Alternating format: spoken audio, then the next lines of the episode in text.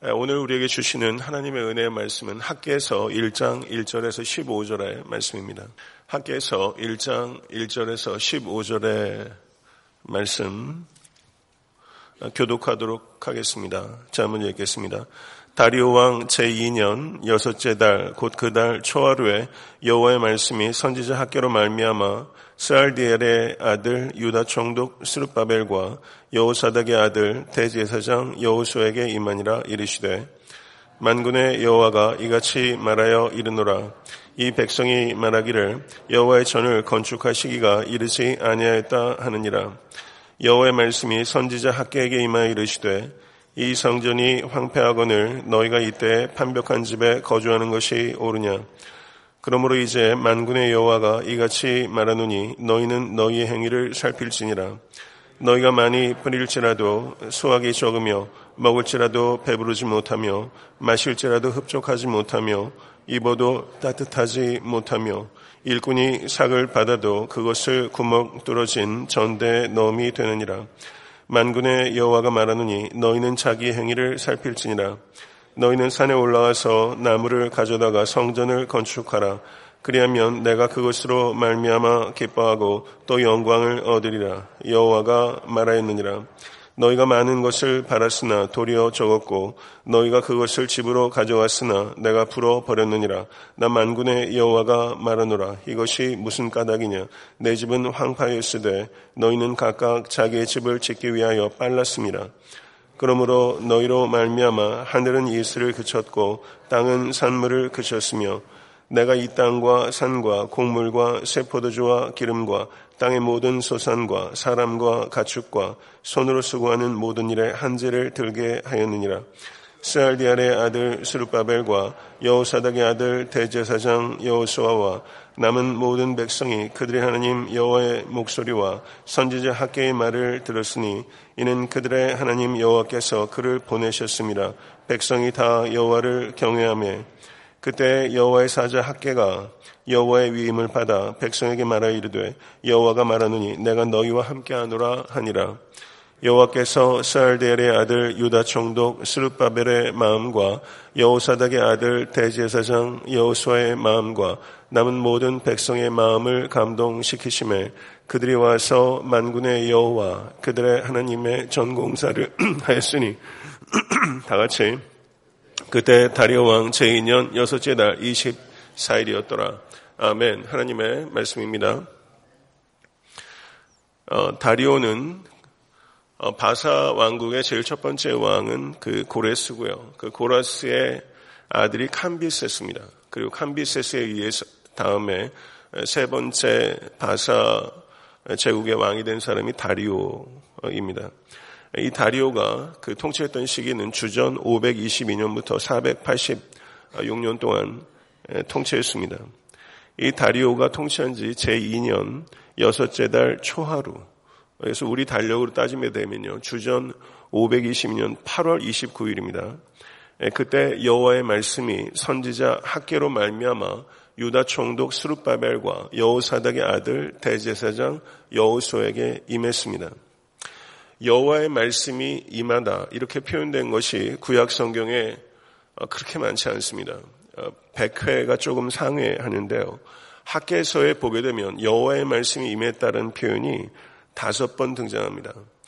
1절과 어, 3절 그리고 2장 1절, 2장 10절, 2장 20절 이렇게 다섯 번 등장하고 있습니다. 학계에게 여호와의 말씀이 임했다. 아, 이것이 중요한 이유는 포로 생활을 한 뒤에 어, 고레스의 칙령에 따라서 주전 538년에 어, 포로 생활에서 이스라엘 백성들이 귀환한 이후에 선지자를 통해서 하나님의 말씀이 처음 임한 것이 바로 이 사건입니다. 예, 포로기 이후에 하나님의 말씀이 처음 임한 것이 역사적으로 그만큼 중요한 사건이라는 것이죠.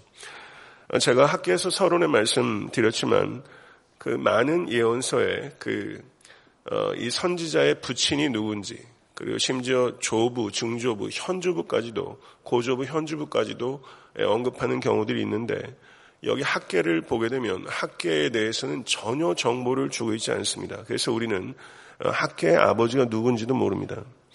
어, 학계서를 보게 되면 이 학계를 그저 선지자 학계다 이렇게 표현하고 있는 것이 네 번 등장합니다. 1장 1절, 1장 3절, 2장 1절, 2장 10절.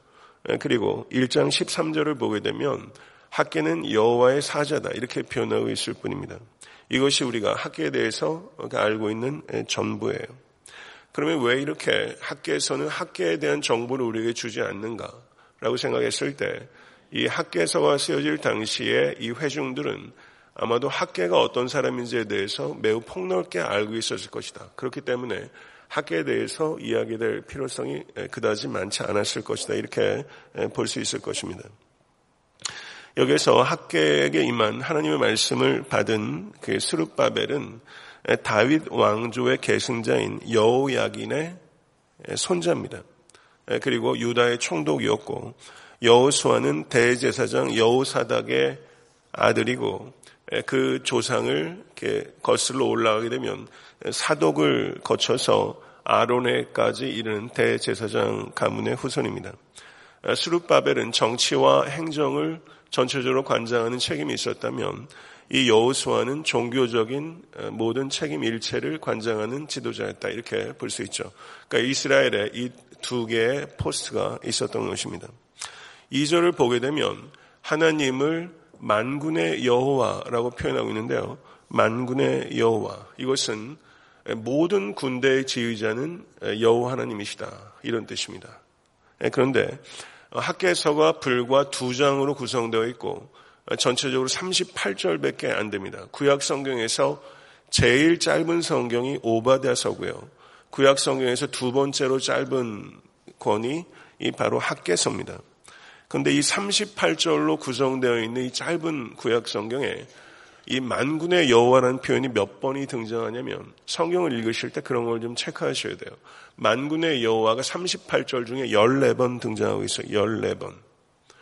예, 굉장히 많은 빈도수입니다. 구약 성경 전체의 만군의 여호와, 우리가 기도할 때도 만군의 여호와 하나님 이렇게 얘기하지 않습니까? 구약 성경 전체의 만군의 여호와가 250회가 조금 넘어요.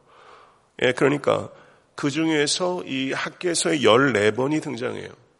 그래서 만군의 여호와가 어디에 집중적으로 나타나고 있는가를 살펴보니까 구약 성경의 제일 마지막 세 권, 제일 마지막 세 권이 뭡니까? 학계, 스가랴, 말라기예요. 그렇죠. 학계, 스가랴, 말라기가 500, 250회가 등장하는 만군의 여호와의 빈도수가 말라기도 저희가 조만간 강의하겠지만 250회 중에서 43.6%가 말라기에 등장해요. 만군의 여호와. 그리고 학계서의 31.6% 그리고 스가랴서의 21.8% 그러니까 전체 구약 성경의 만군의 여호와를 호칭해 그 대부분이 이 끝에 마지막 이 그 세 개의 소선지서에 집중되고 있는 매우 특이한 경우다 이렇게 볼 수 있죠. 왜 그럴까요? 포로기 이후에 이스라엘에는 군대가 있었습니까? 없었습니까? 군대가 없죠. 이스라엘이 망국한 다음에 북이스라엘이 무너지고 남유다가 패망한 이후에 이스라엘은 군대가 없습니다. 예, 이스라엘이 군대가 없는 시기에 쓰여진 이 포르기의 제일 마지막 소선지서 세 권에 만군의 여호와 하나님이 폭발적으로 등장하고 있다는 것은 나라가 망해서 너희의 군대가 없지만 나 만군의 하나님 여호와가 너희의 군대다. 이것을 강조하기 위해서 이 세 권의 책에 만군의 여호와라는 표현이 집중적으로 등장하면서 군대가 없는 이스라엘 백성들을 하나님께서 격려하고 위로하시고 그리고 소망을 주시기 위해서 하나님의 호칭을 만군의 여호와로 표현하겠다는 것이죠. 네, 성도 여러분, 만군의 여호와 하나님께서 우리의 삶을 그리고 교회를 지키고 계신 것을 믿으실 수 있게 되기를 간절히 바랍니다. 네, 성전이 황폐된 상태로 지금 18년 동안 성전이 방치가 돼 있었어요. 어떤 건물이든지 간에 한 1년 이상 안 쓰게 되면 그건 완전 폐허입니다. 근데 18년 동안 성전이 방치되어 있었는데 이스라엘 백성들이 그 방치된 성전을 보면서 하는 변명이 뭐냐면 아직 여호와의 전을 건축할 시기가 되지 않았다. 이게 이스라엘 백성들의 변명이었어요.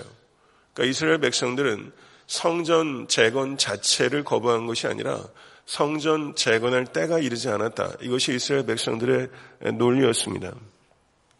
아, 여기서 잠시 우리는 그 포로기 이후에 이스라엘 공동체가 직면한 문제와 포로기 이전에 이스라엘 백성이 직면한 문제가 매우 다르다라는 것을 우리가 이해될 필요가 있습니다. 포로기 이전의 예언서, 바로 그 학계에서 바로 앞에 있는 스바냐서만 해도요. 그 스바냐서에서 예언자가 성토하는 문제들은 이스라엘의 만연한 우상 숭배의 문제, 가난한 자들에 대한 억압과 착취에 대한 문제, 그리고 불의한 지도자들과 배교한 종교 지도자들에 대한 성토 이것이 포로기 이전의 선지서들의 주된 내용이었어요. 그런데 우리가 학계서를 보게 되면 그런 내용들이 전혀 등장하지 않습니다. 이스라엘이 망국한 다음에 그와 같이 포로기 이전의 예언자를 통해서 이야기했던 문제들은 정화가 된 거예요. 그런데 이스라엘에게는 새로운 문제가 등장한 것입니다. 포로기 이후에 이스라엘의 문제는 헌신의 부족이라는 문제가 생긴 거예요. 헌신의 부족. 새로운 문제가 발생한 것입니다. 성전을 재건하지 못한 것은 피상적인 문제라고 할 수 있다면 성전 재건을 하지 않는 그 배후에 있는 본질적인 문제는 영적으로 헌신하지 않는 문제가 있는 거예요.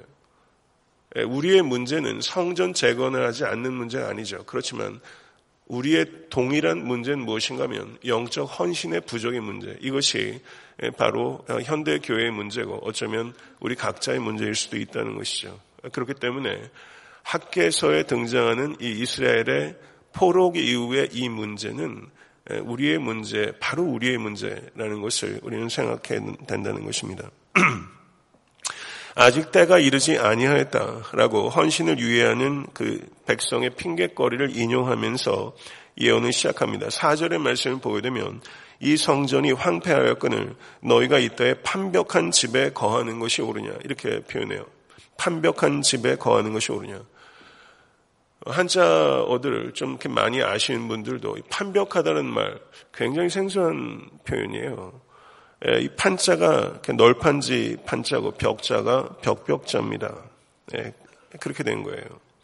예, 그런데 이 성전이 황폐할 건을 너희가 이때 판벽한 집에 거하는 것이 옳으냐? 그런데 이것을 히브리어 원어에 충실하게 번역하게 되면 이렇게 번역할 수 있습니다. 이 전이 황무하였거늘 너희가 너희를 위하여 이때 판벽한 너희 집에 거하는 것이 옳으냐? 이 차이가 있어요. 원어에 충실하게 번역하게 되면 이렇게 느끼셨는지 모르겠지만 우리말 번역에서는 너희란 말이 한 번밖에 등장하지 않는데 실제 성경 원어상으로는 너희란 말이 세 번 등장한다는 겁니다. 그러면 이 학계서의 저자는 분명히 강조하고자 하는 것이 있죠. 폐허가 된 하나님의 집에 무관심하고 자기 집만 챙기는 유다 백성의 이기심을 폭로하기 위해서 너희란 말을 실제 성경 원어는 세 번 강조하고 있는 거예요.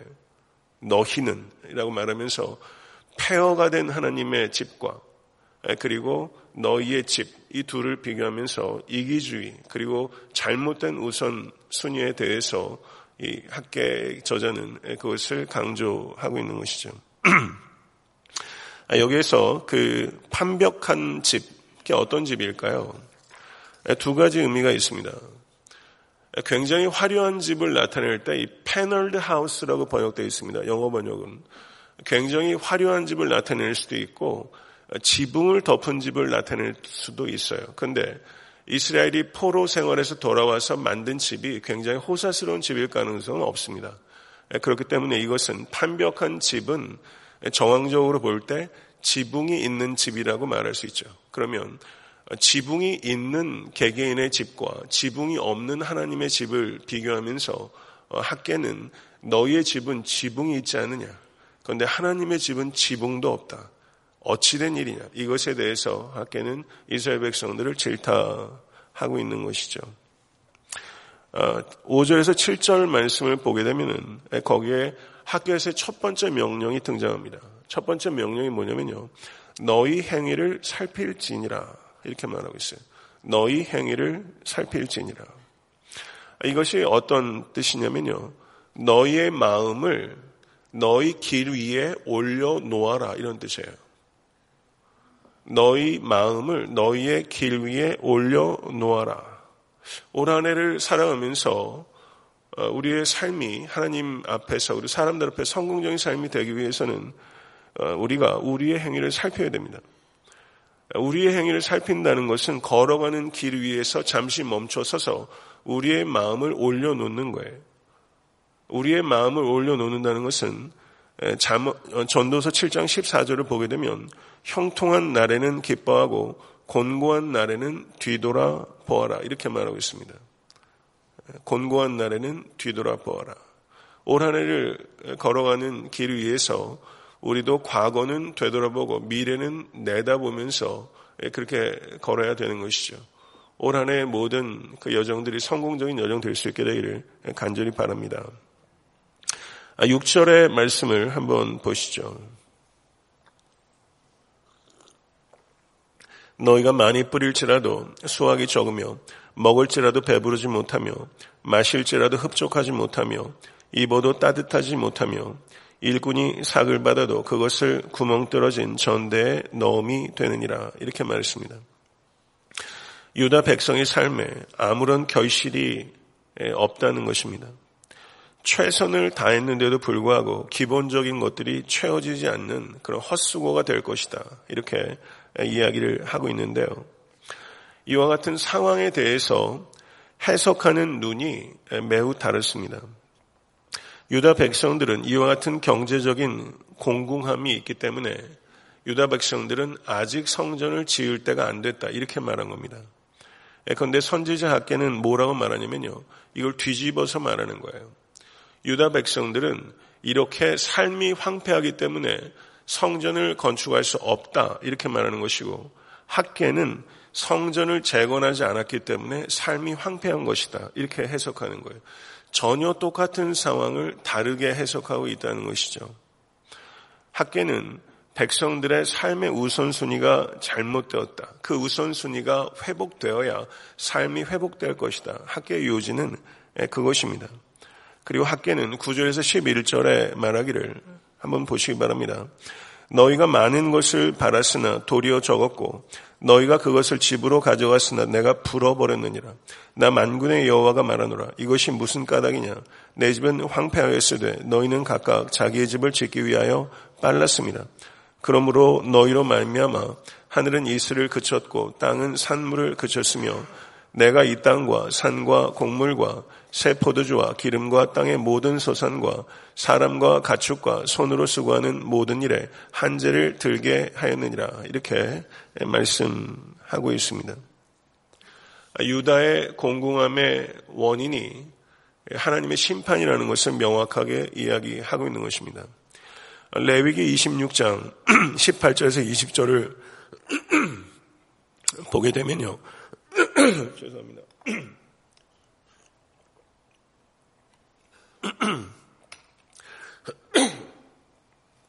또 만일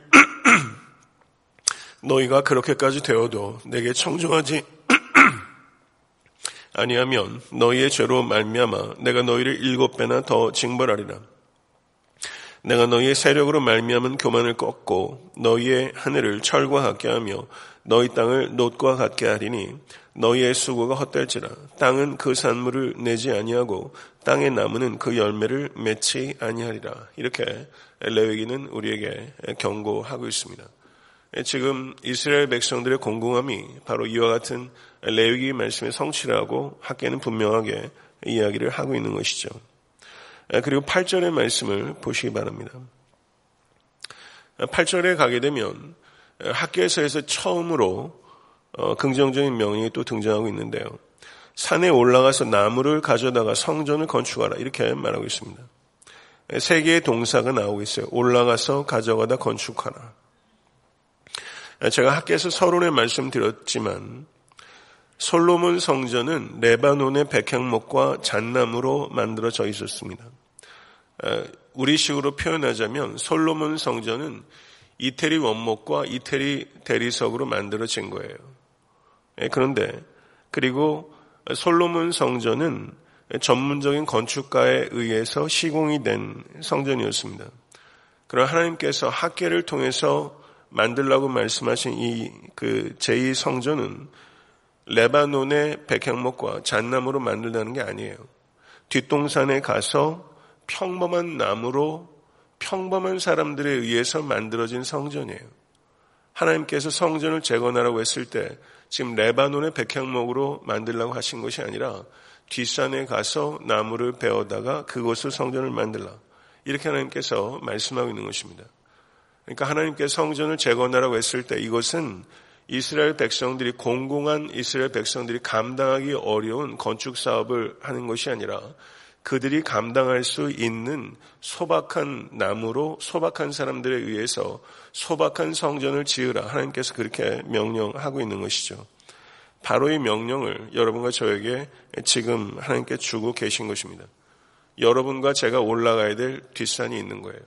그리고 그 뒷산에서 베어야 될 나무가 있고 우리가 만들어야 될 소박한 성전이 있어요.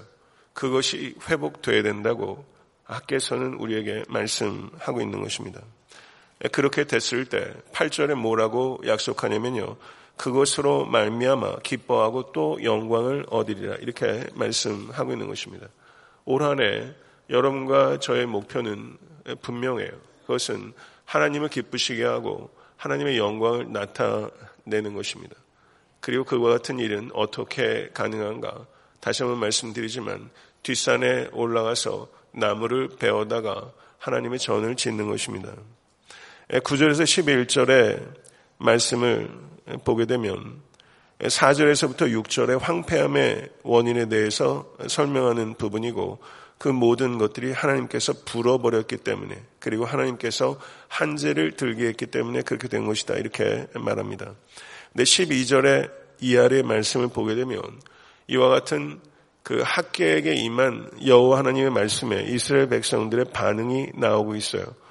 거기 보게 되면 두 지도자들 수르바벨과 여호수아는 말할 것도 없고 남은 모든 백성들이 여호와의 목소리와 선지자 학계의 말을 들었다라고 표현하고 있습니다.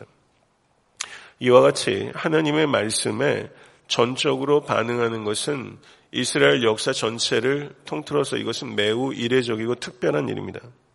많은 경우에 선지자들 통해서 하나님의 말씀이 임했을 때 선지자 예언이 무시되는 경우들이 다반사였고 그리고 조롱당하고 그리고 적대감을 불러일으키고 그리고 순교하는 일들도 많이 있었습니다. 그러나 학계에게 임했던 이 포로기 이후의 첫 번째 예언에 대해서 이 하나님의 백성들은 그 말씀에 뜨겁게 반응했던 것이죠. 그렇게 됐을 때 13절의 말씀을 보시기 바랍니다. 하나님께서 이스라엘 백성들이 하나님의 말씀을 받아들이자 뭐라고 약속하셨냐면요. 13절의 말씀. 내가 너희와 함께 하노라. 내가 너희와 함께 하노라. 그리고 14절의 말씀을 보게 되면 여호와께서 두 지도자와 모든 백성의 마음을 어떻게 했다고 등장합니까? 마음을 감동시키셨다. 이렇게 말씀하고 있어요. 하나님의 말씀이 임하자 백성들이 그 말씀에 반응했고 그러자 하나님께서 또다시 약속하시면서 내가 너희와 함께 할 것이다. 그리고 이스라엘 백성들의 마음을 감동시키셨어요. 그 결과가 어떻게 됐습니까? 하나님의 성전을 건축하기 시작한 거였어요. 학계에게 말씀이 임한 뒤에 성전 건축이 실제 벌어지는데 시간이 얼마 걸렸냐면 23일 걸렸습니다. 이 시간은 굉장히 짧은 시간이에요. 하나님의 말씀이 임하자 이스라엘 백성이 성전 재건을 시작한 게 불과 23일 뒤였고요.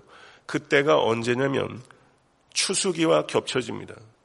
그러니까 밭에서 논에서 이스라엘 백성들이 해야 될 일들이 굉장히 많은데도 불구하고 이스라엘 백성들이 불과 23일 후에 그리고 농사 지으면서 가장 분주할 때 이스라엘 백성이 성전 재건에 나선 것이죠. 이 모든 일들은 하나님께서 그 마음을 감동시키셨기 때문입니다. 말씀을 맺겠습니다. 사랑하는 성도 여러분, 우린 타성에 젖은 신앙생활을 버려야 됩니다.